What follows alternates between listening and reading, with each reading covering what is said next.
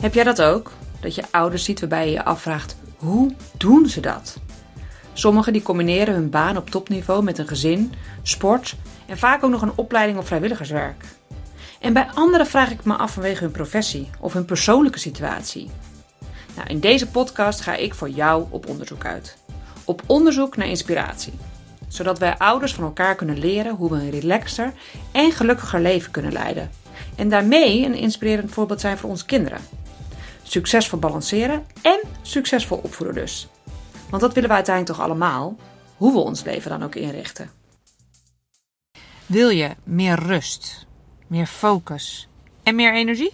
Nou, dan wordt dit een interessante aflevering voor je. Want voor de 27e aflevering van de Hoe doen zij dat dan podcast interviewde ik Wouter de Jong. Wellicht ken je hem als acteur van series zoals Oppassen, Goede Tijden, Slechte Tijden, Flikken Maastricht en Villa Achterwerk.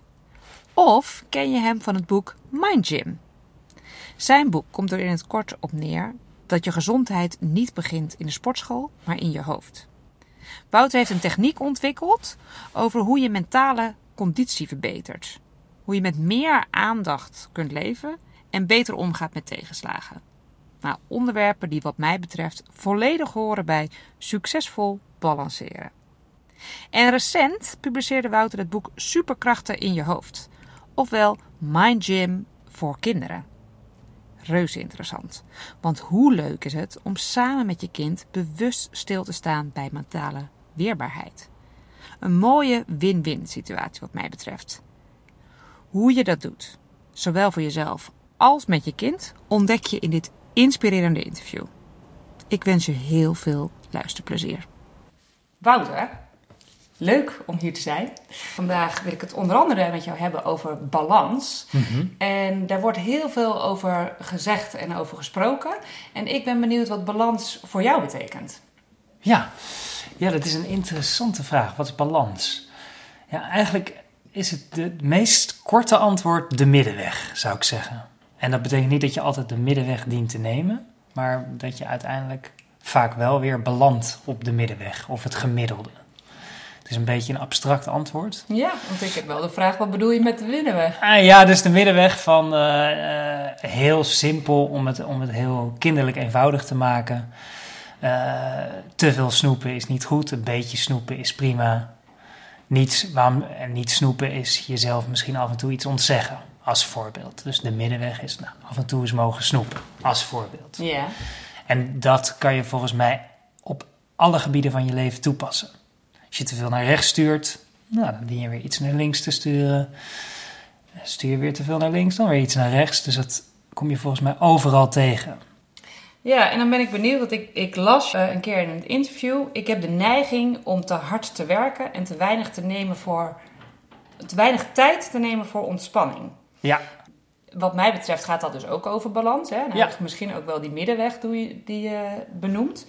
Maar wat doe jij dan om de balans tussen die in- en die ontspanning te nemen? Ik denk dat dit iets is wat ik zelf in ieder geval herken. En wat Ja. ook heel herkenbaar is voor veel ja dit is nog steeds zo'n worsteling. Dat is zo'n worsteling. Nou, ik ga tegenwoordig ga ik wel heel vaak tussendoor naar de sauna. Dus Ja. als ik aan het werk ben, dan ga ik te- overdag even heel snel heen en weer naar de sportschool. Daar zit een sauna. Dan ga ik soms niet eens sporten, maar dan ga ik gewoon even in de sauna zitten. Ja. Dan ga ik daarna weer aan het werk. Dus dat is een van de dingen die ik wel twee of drie keer per week doe. Als gewoon moment om even niks te doen. Daarnaast mediteer ik natuurlijk dagelijks. Maar dat is niet echt ontspanning. Dus bij ontspanning is het bij mij ook even niks mogen doen. Of gewoon even een boekje lezen. Of, eh, ehm, waar ik wel in ben gegroeid is dat ik na vijf, half zes niks meer probeer te doen.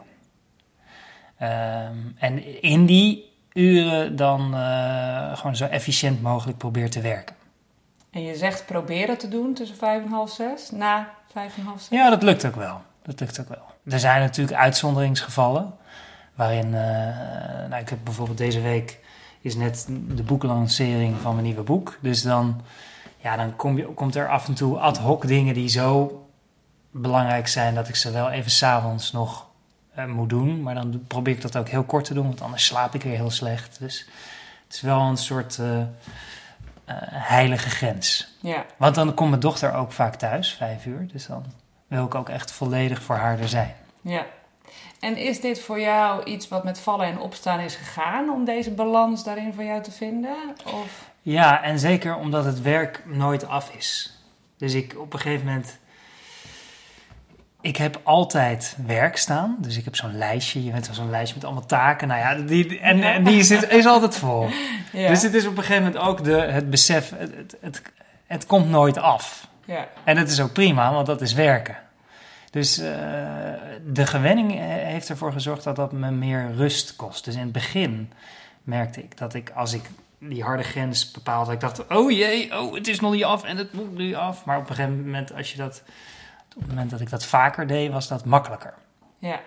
Dus gewoon oefenen. Gewenning. Ja. Op een gegeven moment merk je ook, oh ja, het draait ook wel door als ik het niet eh, meteen doe. Ja. Ja, ik heb ook zo'n quote bij mijn eh, bureau hangen. Het is nooit af en dat is niet erg.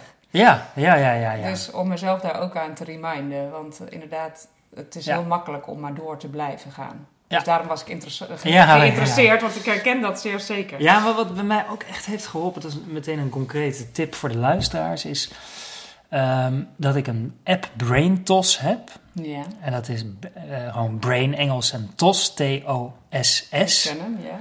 Eh, dus als ik op een gegeven moment bijvoorbeeld na vijven of overdag, maar vooral ook na vijven denk, oh dit moet ik nog doen.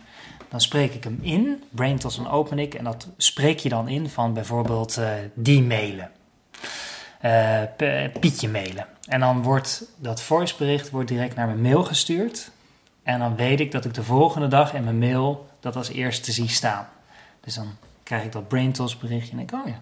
Dus dat zorgt er ook voor dat ik er makkelijk afstand van neem. Want in het verleden dacht ik, oh ik moet het nu wel doen, want anders vergeet ik het. Dus laat ik nu maar gewoon mailen. En door dat appje eh, kan ik het makkelijker loslaten. Ja. Oh, fijn. Heel praktische tips meteen. Ehm, jij hebt rechten gestudeerd en vervolgens ben je acteur geworden. Ja. En nu ben je professioneel spreker en trainer. Ja. Dat eh, zijn drie verschillende stappen. Ik ben benieuwd of je iets kan vertellen over hoe dat proces is verlopen. Nou, in eerste instantie wilde ik vroeger altijd al acteur worden. Maar toen ik 18 was, vond ik mezelf iets te jong. Dus ik dacht, nou, ga eerst studeren. Ik ga jurist worden. Dacht ik, dat is leuk. Want daarnaast heb ik nog veel vrije tijd om te spelen.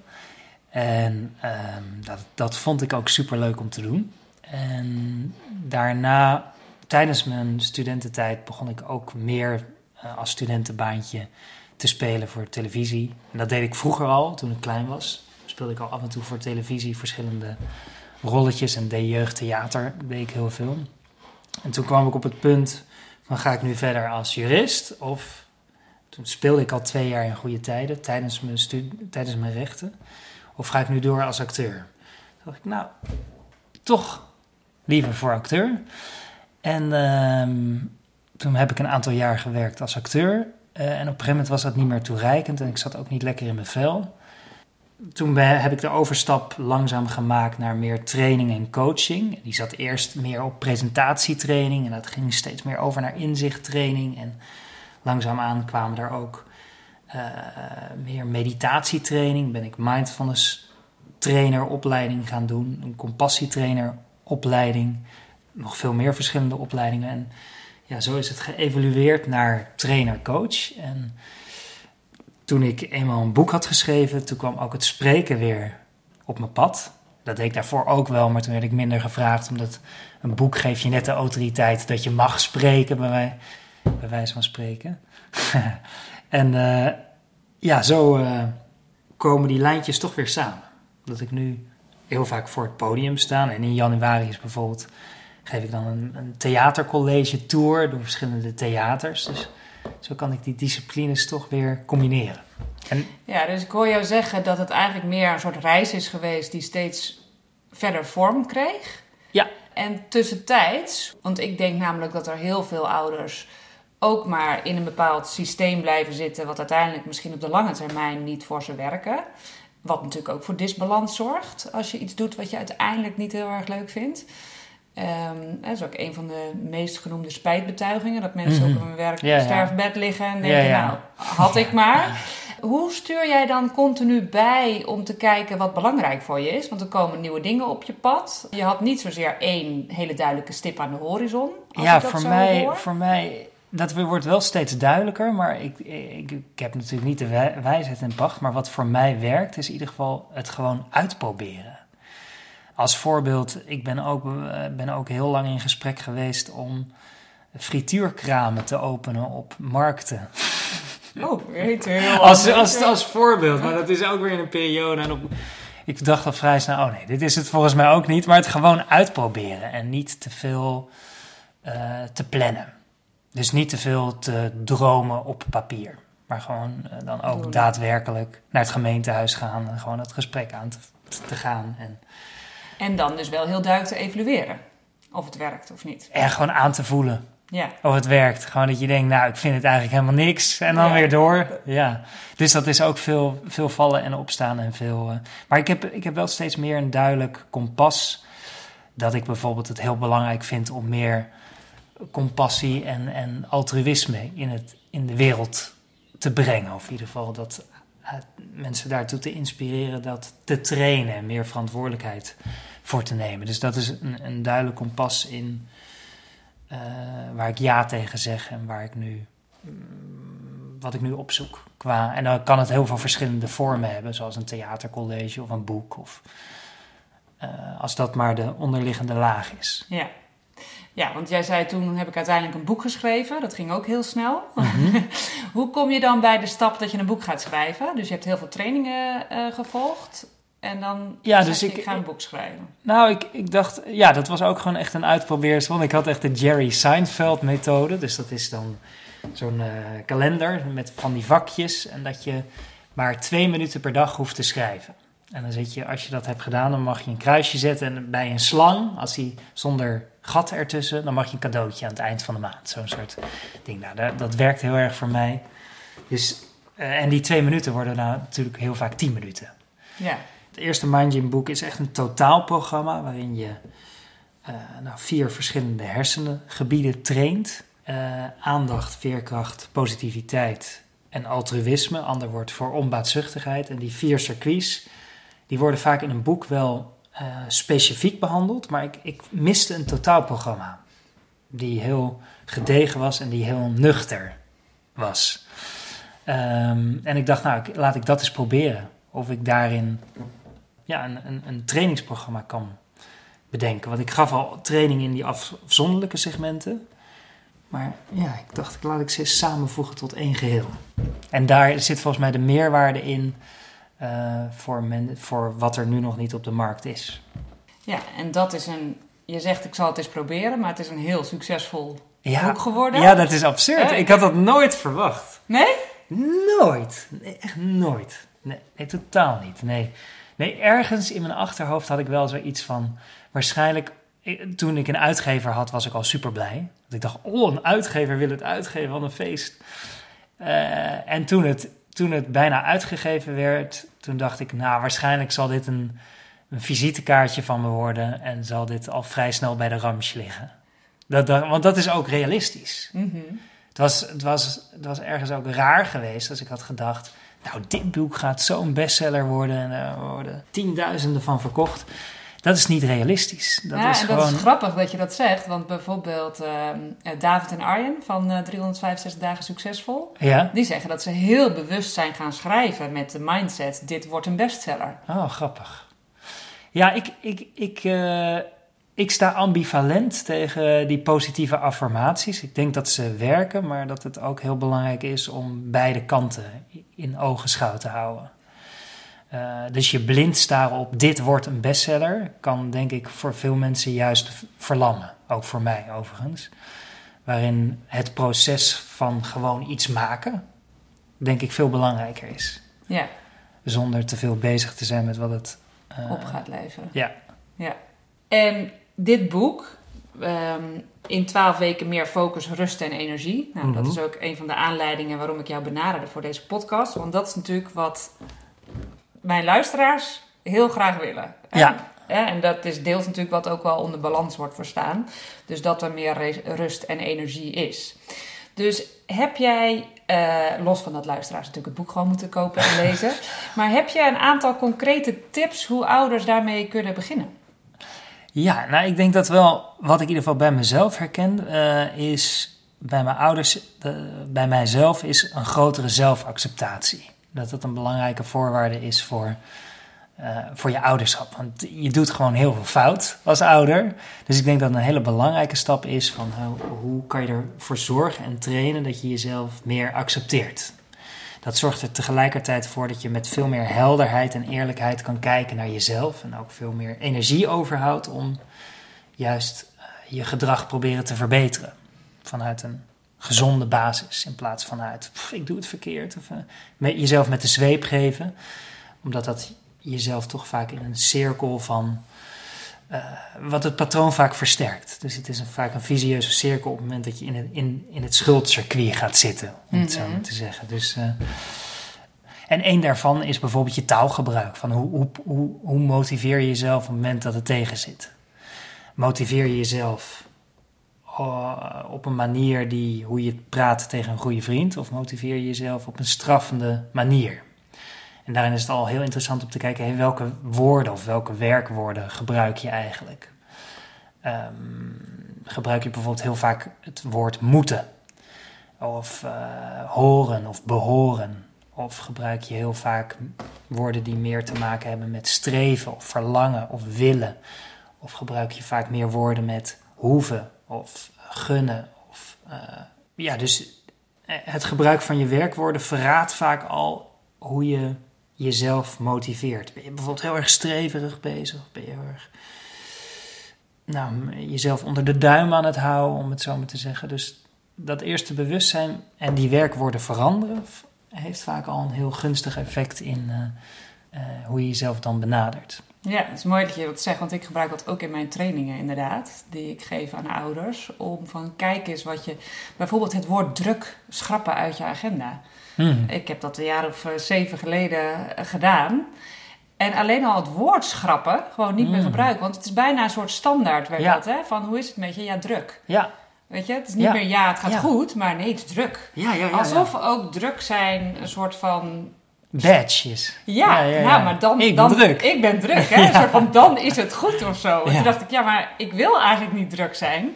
Dus waarom... Het is een self-fulfilling prophecy. Ja.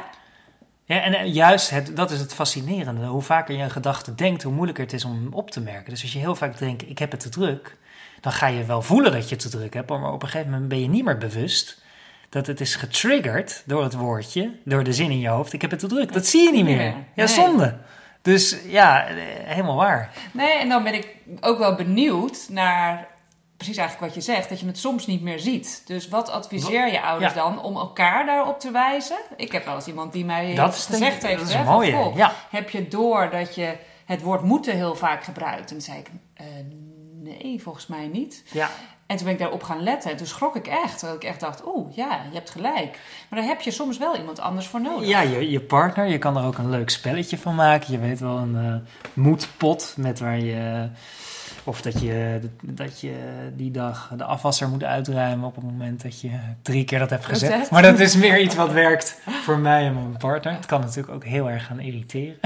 Ja, dat kinderen ook leuk overigens, om ze meteen bewust mee te nemen. Ja, um, dat is één ding. Uh, en ik denk een tweede is jezelf uh, in ieder geval inbouwen af en toe jezelf de vraag van hoe motiveer ik mijzelf op dit moment? Want die vraag zorgt er vaak voor dat je uh, even een moment van reflectie hebt of even vertraagt en bewust gaat zijn. Dus niet zozeer ben ik ermee bezig, maar als je jezelf inbouwt om op vaste momenten die vraag te stellen, dan zou je vaker bewust zijn van hey, welke werkwoorden gebruik ik eigenlijk. Dus het intrainen van de vraag is vaak belangrijker dan te letten op wat je doet. Want de vraag zorgt ervoor.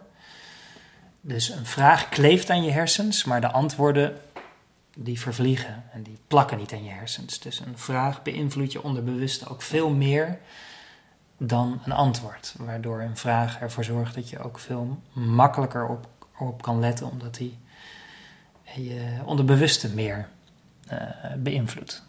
En bedoel je dan dat je jezelf aanleert om zelf elke dag of één keer in de zoveel tijd een bepaalde vraag aan jezelf te stellen? Ja. En wat bedoel je dan met de vraag hoe motiveer je jezelf?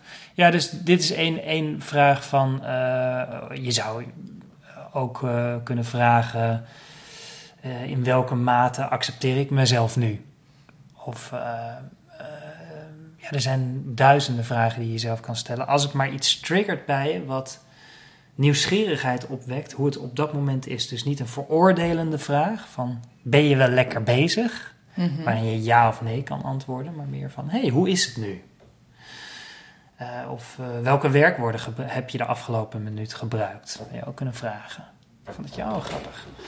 Ik heb wel heel veel moeten gebruikt. En het zorgt er ook vaak weer voor dat je de momenten daarna weer meer bewustzijn brengt bij, eh, bij de vraag die je op dat moment hebt gesteld. Ja. Maar je zou ook de vraag kunnen stellen: ehm, hoe zou het zijn als ik op dit moment al alles heb wat ik nodig heb? En dan zorgt de vraag er vaak voor dat je het überhaupt al gaat overwegen. Mhm. Terwijl als je zelf de positieve affirmatie geeft van ik heb nu al alles wat ik nodig heb, denk je toch vaak, ja, dat is niet helemaal waar. Dat is niet zo, want ik heb dit niet, ik heb dit niet, ik heb dit niet, ik heb niet. Terwijl als je, de vraag, als je het als een vraag formuleert, ben je vaak veel ontvankelijker voor het werkelijk te ervaren en het antwoord ervan. Ja, ik hoorde volgens mij gisteren een, een interessante tip van iemand die zei: Kijk op elk moment hoe je die situatie 1% gelukkiger zou Ja, ja, ja, ja. Weet je, dus dat je ook het, Ja. een hele mini-stap hebt, maar 1% Ja. gelukkiger. Hoe, wat kan ik dan nu doen Ja, in waar- deze situatie? Waar ligt je invloed? Dat is een he- dit, eh, wat maakt mij gelukkiger op dit moment is ook een veel onderzochte vraag. Ze hebben dat bij Fortune 500 bedrijven onderzocht, bij zeven volgens mij. Eh, en daar hebben ze een half jaar lang de helft van de medewerkers hebben ze de vraag meegegeven dagelijks via app, via mail. eh, wat maakt je gelukkiger op dit moment? De andere helft van de groep kreeg dat niet. En wat bleek na een aantal maanden dat die groep die die vraag dagelijks kreeg, veel gelukkiger was dan de groep die dat niet kreeg. Dus het is. eh, terwijl ja, het, het is ook weer, weer een open deur. Van we weten dit allemaal wel, maar de moeilijkheid zit hem vaak erin in je, jezelf leren het te herinneren. Nou ja, en dan ben ik daar natuurlijk heel benieuwd in hoe je dat doet. Want inderdaad, die vraag zeg jij, die is zo belangrijk. Maar hoe krijg je het in je systeem om daadwerkelijk Ja. jezelf die vraag elke dag te stellen? Ja, dus dat, dan is het ook een beetje het kip of het ei van hoe train ik dan. eh, maar ik denk dat een belangrijke stap daarin is überhaupt te beginnen met oefenen, maar vooral ook de- met een lage drempel. Daardoor zorg je in ieder geval dat de kans dat je het volhoudt groter is. Maar daarnaast ook heel duidelijk hebben wat je intentie is om je aandacht te gaan trainen. Dus er zijn natuurlijk verschillende methodes om je aandacht te trainen en om het sterker te maken en om ervoor te zorgen dat je impulsen beter kan controleren en dat je jezelf makkelijker kan motiveren en dingen makkelijker kan herinneren. Maar de basis om dat te doen is heel scherp hebben wa- waarom je dat zou willen doen. Op het moment dat je daarbij, als iemand iets heel graag wil, dan gaat het vanzelf. Ja. Als je een loterij, een, een lot van een loterij kan ophalen bij een winkel waarmee je een miljoen gaat winnen, dan ga je dat echt niet vergeten. Nee. Dan ga je dat echt wel doen. Oh ja, ik moet nog naar die winkel voor de loterij. Oh, vergeten. Dan, dan doe je dat. Dus op het moment dat dat heel scherp is voor jou en dat je dat duidelijk hebt verwoord, dan is het veel, vaak veel makkelijker om het te doen. Ja. Eh, en daarin is puur de vraag van hoeveel is een gezonde geest voor jou waard? Of eigenlijk andere, anders verwoord, hoeveel is kwaliteit van leven voor jou waard? Of in ieder geval in een vorm dat jij denkt, ja, hier wil ik voor gaan. Ja. En dat uitschrijven heeft vaak een heel bekrachtigend effect. Ja, dus dan heb je het over het uitschrijven van, Van je waarom intentie. je het belangrijk vindt. Ja. Ja. Ja, en het niet alleen bedenken, want dat vervliegt weer heel snel, maar op het moment dat je het uitschrijft, is de kans weer een, groter dat, het, eh, dat je dat gaat doen. Ja. Ja, en wat volgens mij daarin ook vaak helpt, of tenminste dat merk ik in, eh, in mijn trainingen, van wat voor voorbeeld wil je zijn voor je kind? Hè, dus mensen Ja. zijn Ja. soms wel voor bereid om voor hun kind nog veel meer te Ja. doen dan voor zichzelf. Zo ja, van, zeker. Ja. oh ja, jeetje, voor mij Allah, Ja. maar als ik dit doorgeef aan mijn kind, Ja. auw, dan gaat het echt pijn doen. ja, Dus, eh, dit is ook de hele een van de belangrijkste motivaties voor mij om mijn boeken te schrijven. Omdat ik gewoon werkelijk hoop dat, dat Ava, mijn dochter, opgroeit in een gezondere wereld. En ik denk dat een gezondere wereld begint bij een gezondere geest. En dat een gezondere, gezonde geest begint bij daar de verantwoordelijkheid voor nemen. Niet iets wat je overkomt, maar wat je juist kunt trainen. Waar je, de, waar je volledig uh, je autonomie in moet pakken. Van, uh, niet alleen voor jezelf, maar juist voor je kinderen. Ja.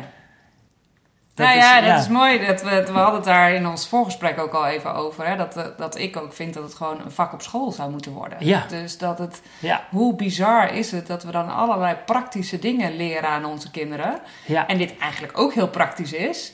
Maar we leren ze eigenlijk niet wie zijn we nou? Weet je? Wie, wie, wie ben je? Hoe, hoe werk je? Hoe communiceer je op de juiste manier? Wat voor dingen zijn belangrijk voor je? Hoe, hoe zorg je dat je ook altijd in je eigen kracht blijft staan. Ja. En daarin de juiste keuzes maakt. Ja. Hoe, werkt je, hoe werkt je brein en hoe gebruik je die het makkelijkst? Ja, dus volgens mij is er wel gelukkig verschuiving gaande in het lesprogramma, maar het is er altijd naast. Ja. Dat is zo fascinerend. Dus, maar ja, gelukkig is er in ieder geval wel de ontwikkeling waarin zo, uh, als dit zo doorzet, het uiteindelijk denk ik ook een hoofdvak wordt. Want zo, eh, het is natuurlijk heel logisch dat het eerst ernaast staat en vervolgens dat het er even aan gewend moet worden. En vooral ook dat de leraren zelf achter dit soort stof staan. Waarin ik denk dat het in het verleden ook minder een topic was. En waarin leraren nu ook meer uh, affiniteit met dat onderwerp hebben. En dat graag zouden willen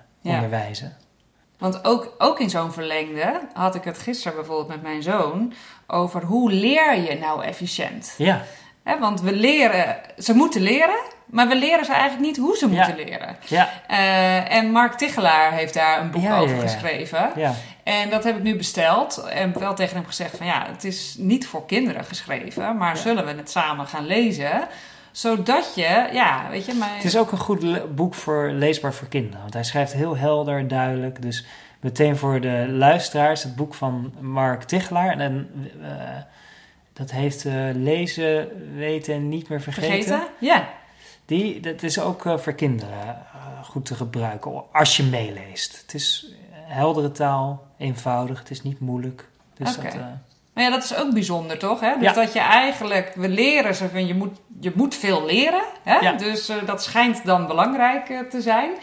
Maar we geven ze niet mee hoe je dat dan het meest efficiënt kan doen. Dat is wonderlijk. Ja. Dat is wonderlijk. Ja, dat je, dat je kinderen bijvoorbeeld meegeeft, leer dit rijtje uit je hoofd, maar niet hoe leer je dit rijtje uit je hoofd. Dat je, het maar, dat je binnen één minuut klaar bent. Ja, waarom heb ik dit niet ja. Ik ben straks nog benieuwd naar, want je hebt vast nog meer tips voor, uh, voor ouders. Uh, maar ik wil ook even de overgang maken, want jij hebt dus een boek geschreven. In eerste instantie Mind Gym voor je geest, voor, uh, voor volwassenen. Mm -hmm. En je hebt, wat je al zei, deze week een boek uitgebracht, Mind Gym voor Kids. Ja. Um, kan je eens ons meenemen in dat verhaal over dat proces, hoe je... Nou, precies al wat jij net al zei, van... We leren onze kinderen bijna alles behalve de gebruiksaanwijzing van, van hun hoofd. Terwijl je wel als ouders wil je toch het liefst dat je kind lekker in zijn vel zit, uh, veerkrachtig is, zelfredzaam. Dus ik dacht, het is, ik wil bij de bron beginnen en ik wil een heel praktisch leuk doelboek schrijven. Waarin kinderen leren beter te concentreren, minder te piekeren, om te gaan met moeilijke situaties, om te gaan met emoties als boosheid, uh, schaamte. Uh, Waarin ik, gewoon een totaalpakket waarin kinderen leren mentaal weerbaarder te zijn. Mooi. Ja. En dat is ook nog eens een keer heel succesvol. Hè? Want dat staat nu al in de top 60. Ja. Nee, maar al op de achtste plek, hè? Ja, ja, ja, dat is heel leuk. Ja, dat is heel leuk. En de, de, ik vind, wat ik vooral heel gaaf vind, is dat ik gewoon uh, heel veel positieve reacties van kinderen krijg die het leuk vinden om te doen.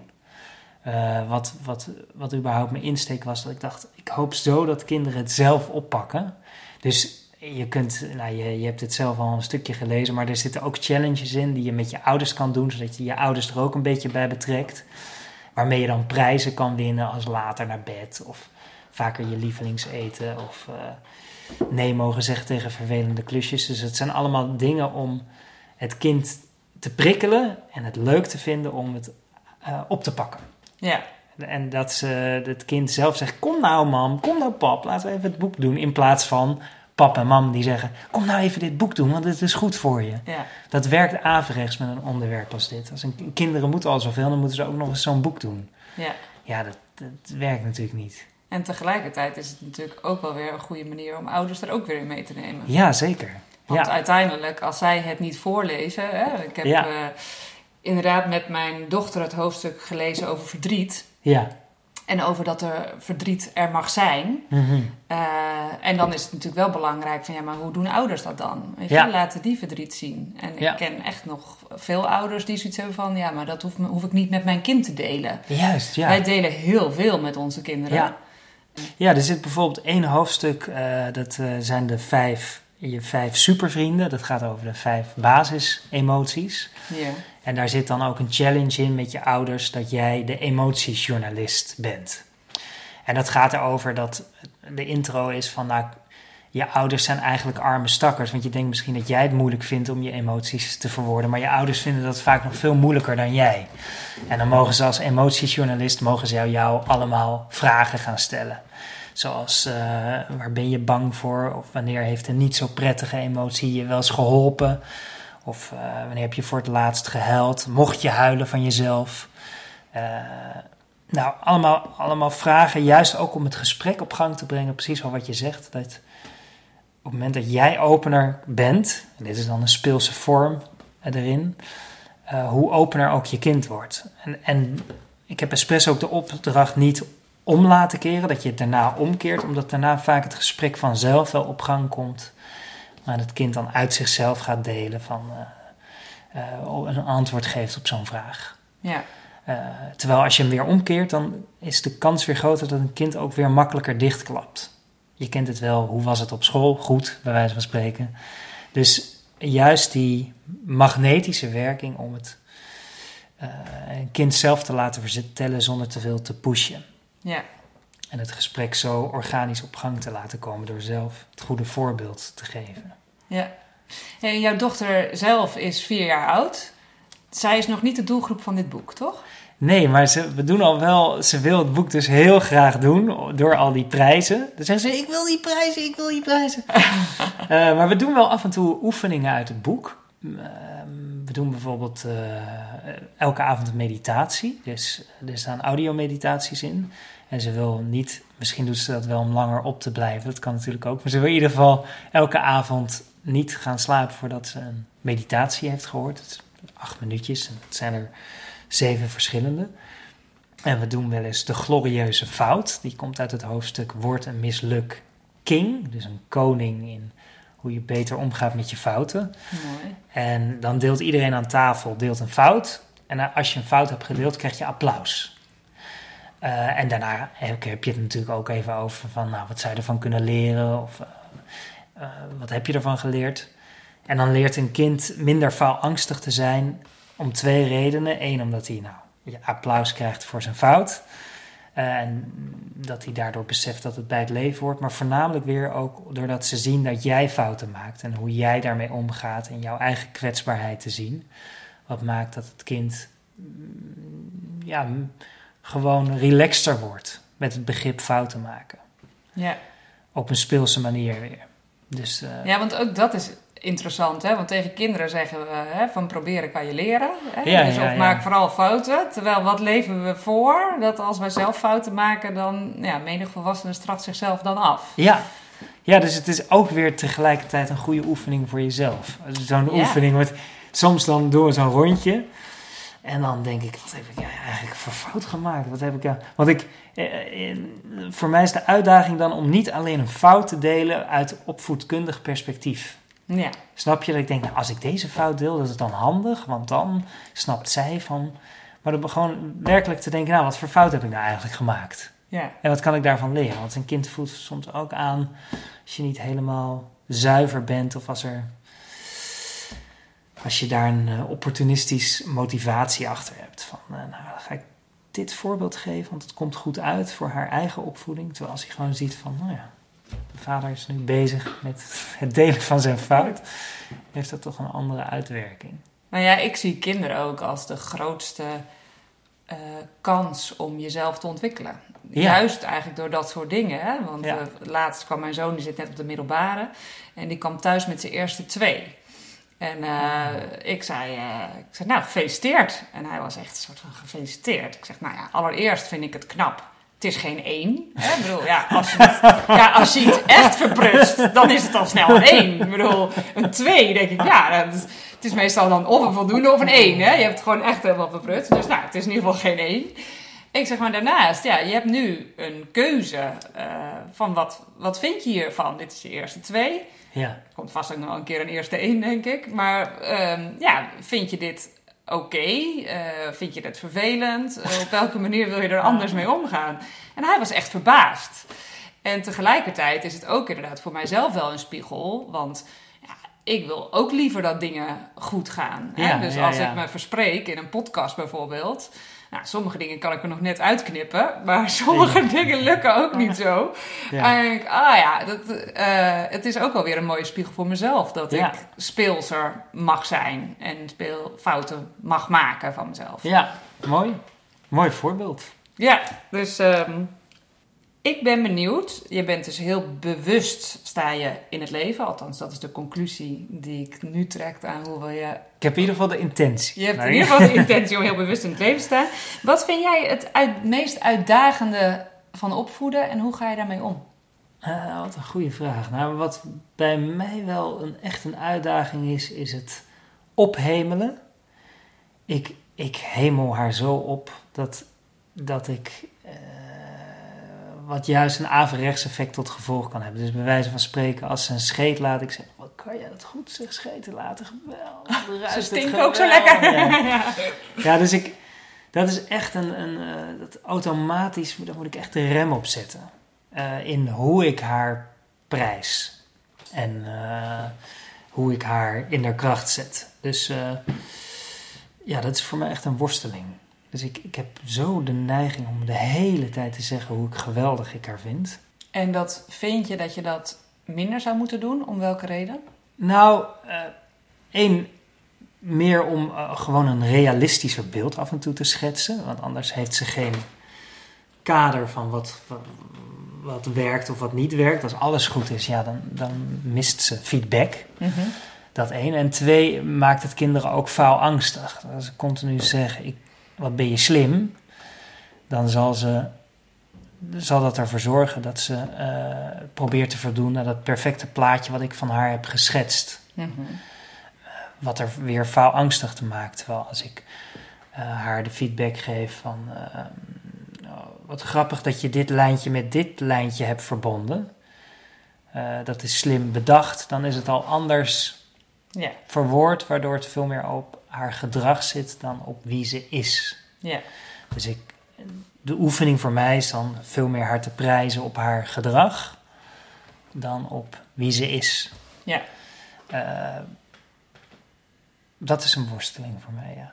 ja. Dus ik, eh, en daarin komt zelfacceptatie weer ook om de hoek. Dus het is wel vaak iets waar steeds meer bewustzijn in, in zit. Maar ik denk dat dan de helft van de keren de mist in ga. En dan gelukkig nog de helft van de keren mezelf kan eh, corrigeren.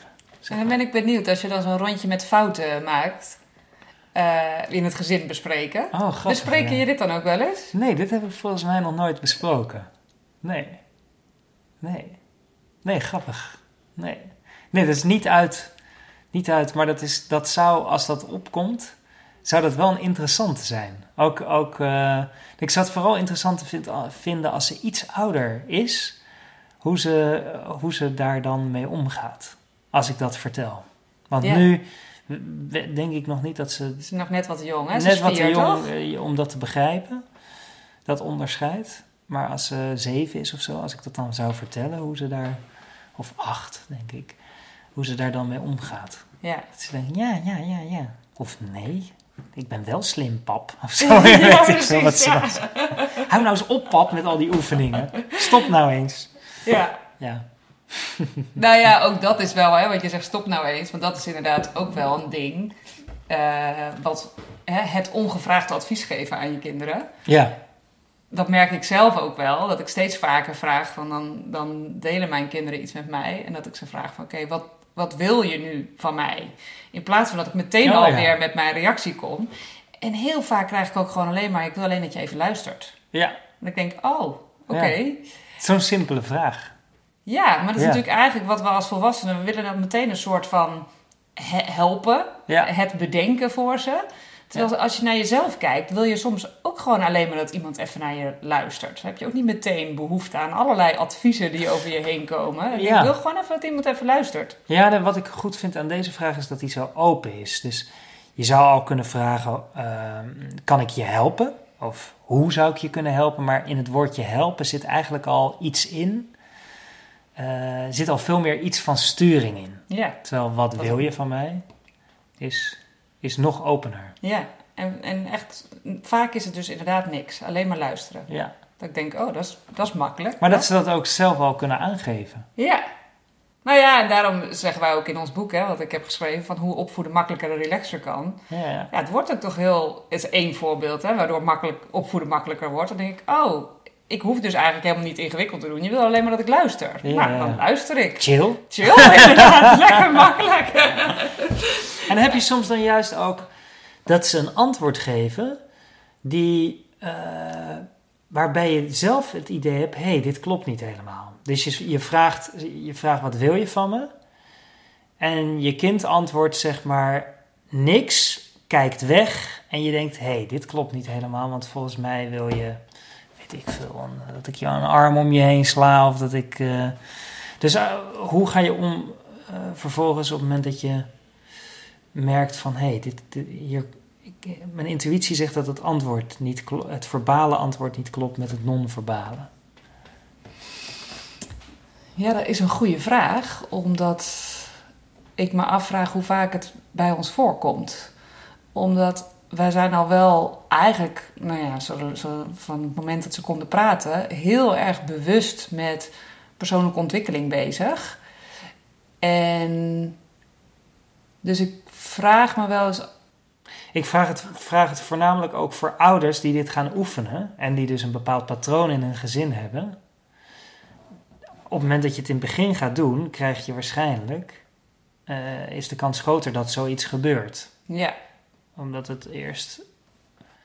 Ik, ik, ik, ik nou ja, als ik dan een advies mag geven, want wat ik zeg, ik, ik weet niet of het bij ons zo heel vaak voorkomt. En dat komt omdat we er dus inderdaad eigenlijk al, zo ja, zolang als we kennen, we doen, hè, zijn we bezig met persoonlijke ontwikkeling en met je uiten en, en dingen zeggen. Wat natuurlijk nog wel eens voorkomt, inderdaad dat het over iets anders gaat. Eh, maar dat is dan meer dat, nou, vanmorgen was het bijvoorbeeld, vertelde mijn dochter iets over een situatie op school. En daar was ze boos over.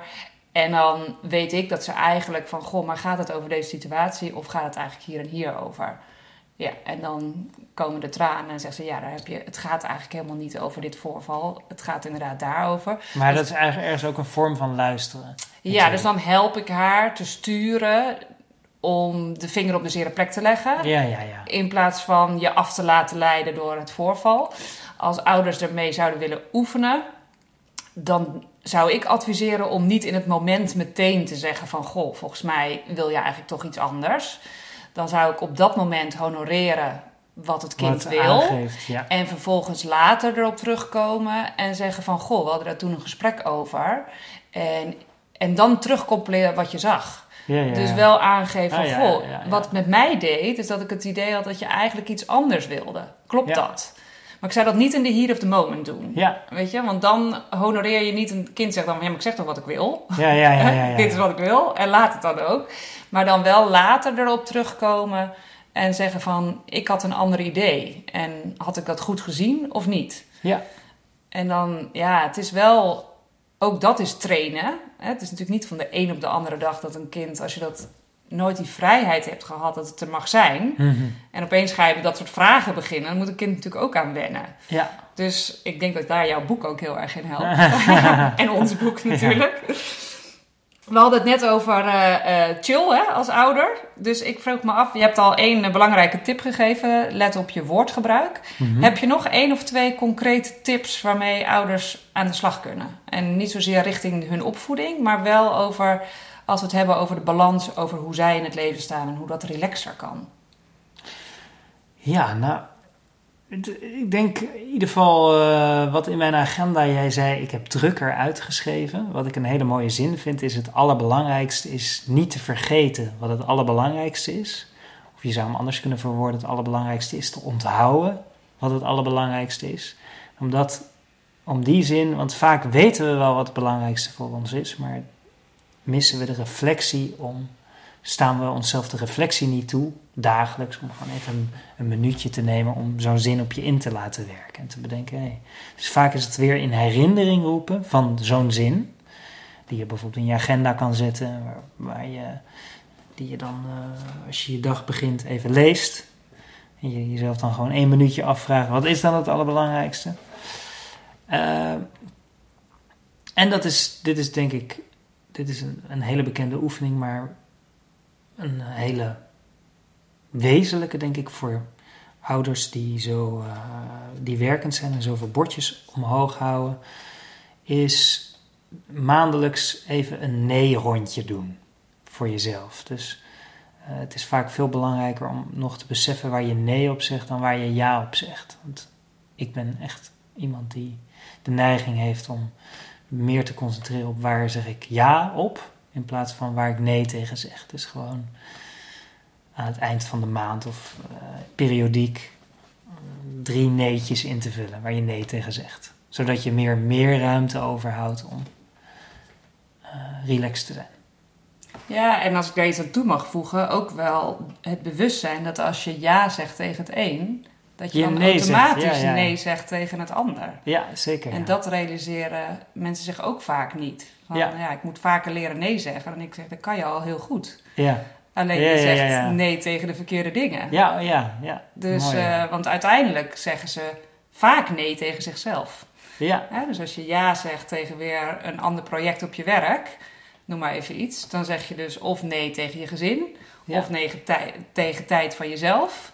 Maar die nee-reflectie, die, uh, die zien mensen dan Ja, dus misschien uh, als ik zo'n podcast zou luisteren op dit moment, dan zou ik denken: oh ja, goede oefening. Ja, goede, ga ik nog doen. Ga ik nog doen. Ja, en dus ik, ik zou de luisteraar nu willen uitnodigen, als je nu luistert, stop dan nu ook even de podcast en doe nu even het moment, waar, waar ga je vandaag nog nee tegen zeggen? Dat je het meteen even meeneemt. Ja, heel goed. En dan tegelijkertijd ook meteen even aan je partner te vragen op welk woord gebruik je dan. Heel toepast, hè? Meteen. ja. ik hou dan wel van efficiëntie. een beetje doorpakken.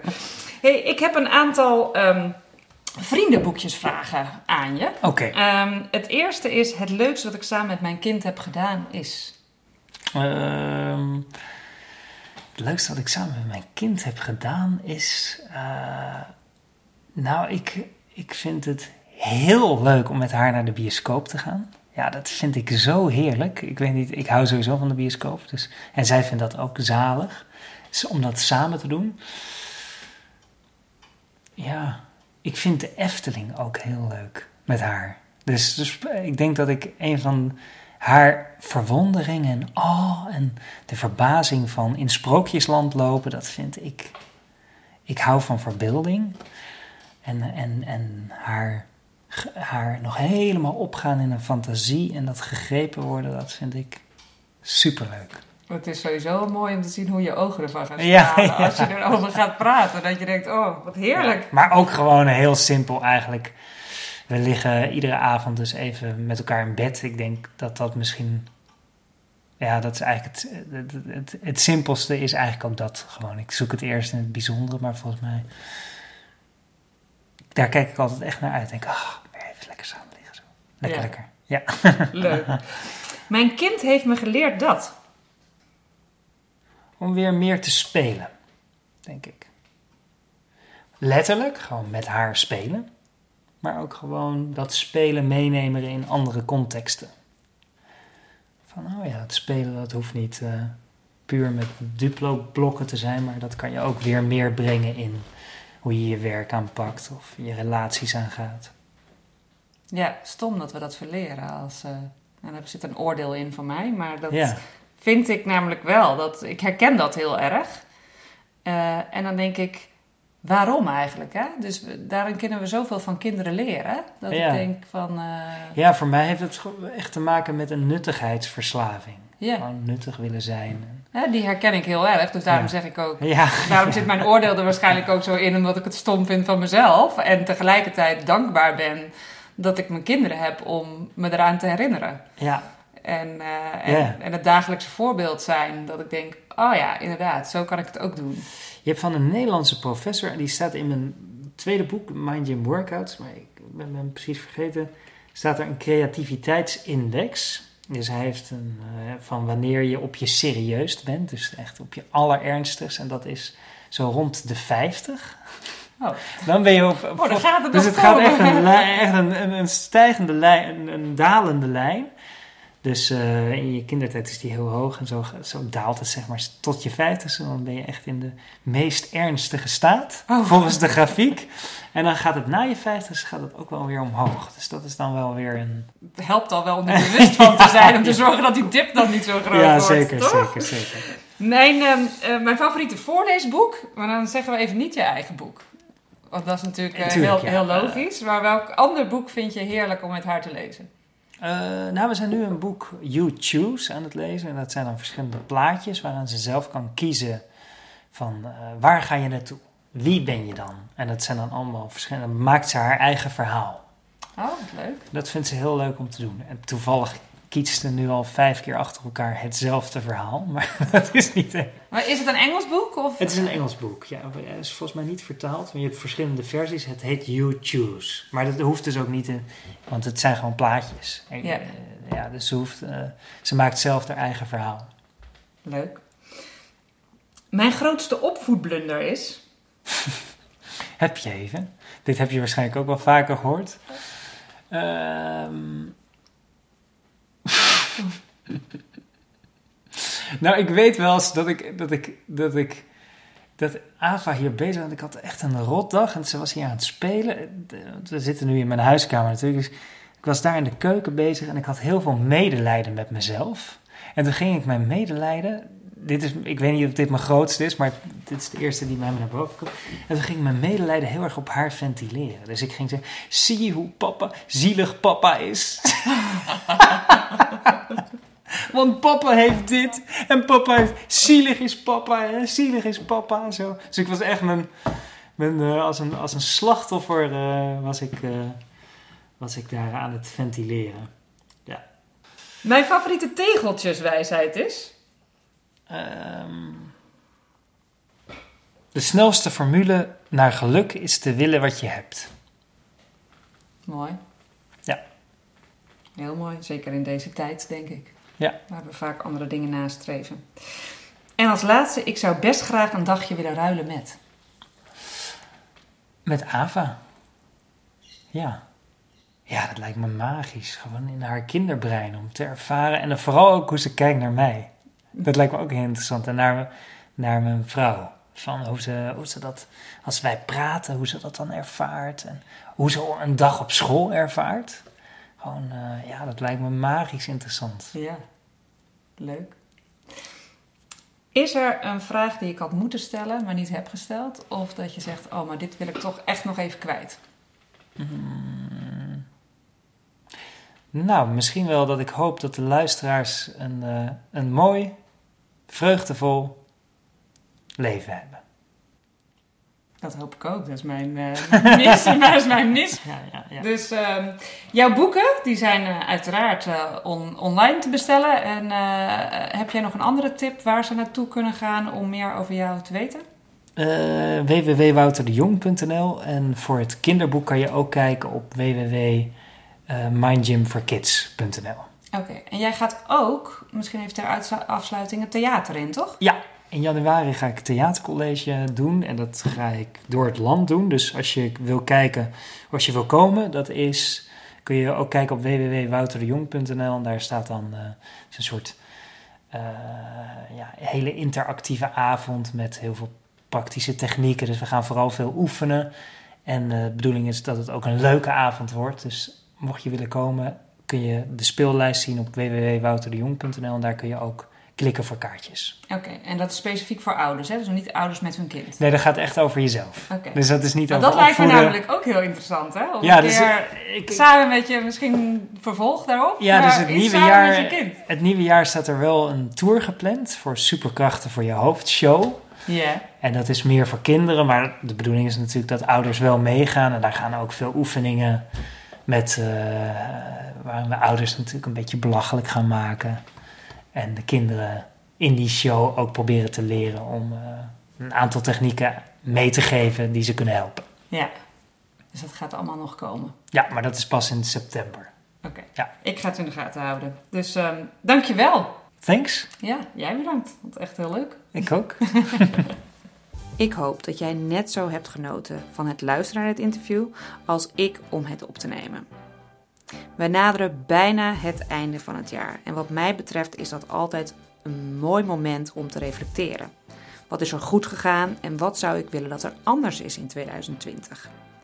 Ik denk dat er altijd een mogelijkheid is om jezelf te ontwikkelen en verder te groeien. En dat daarbij het boek Mind Gym van Wouter de Jong een heel mooi hulpmiddel is. Idee voor een cadeautje onder de kerstboom? Of wil jij liever live aan de slag? Kijk dan eens of de training leren balanceren iets voor je is. Of dat je één op één coaching wil. Kijk op succesvolbalanceren.nl voor de mogelijkheden. Of mail me op caroline.succesvolbalanceren.nl Ik wens je voor nu een hele fijne dag verder.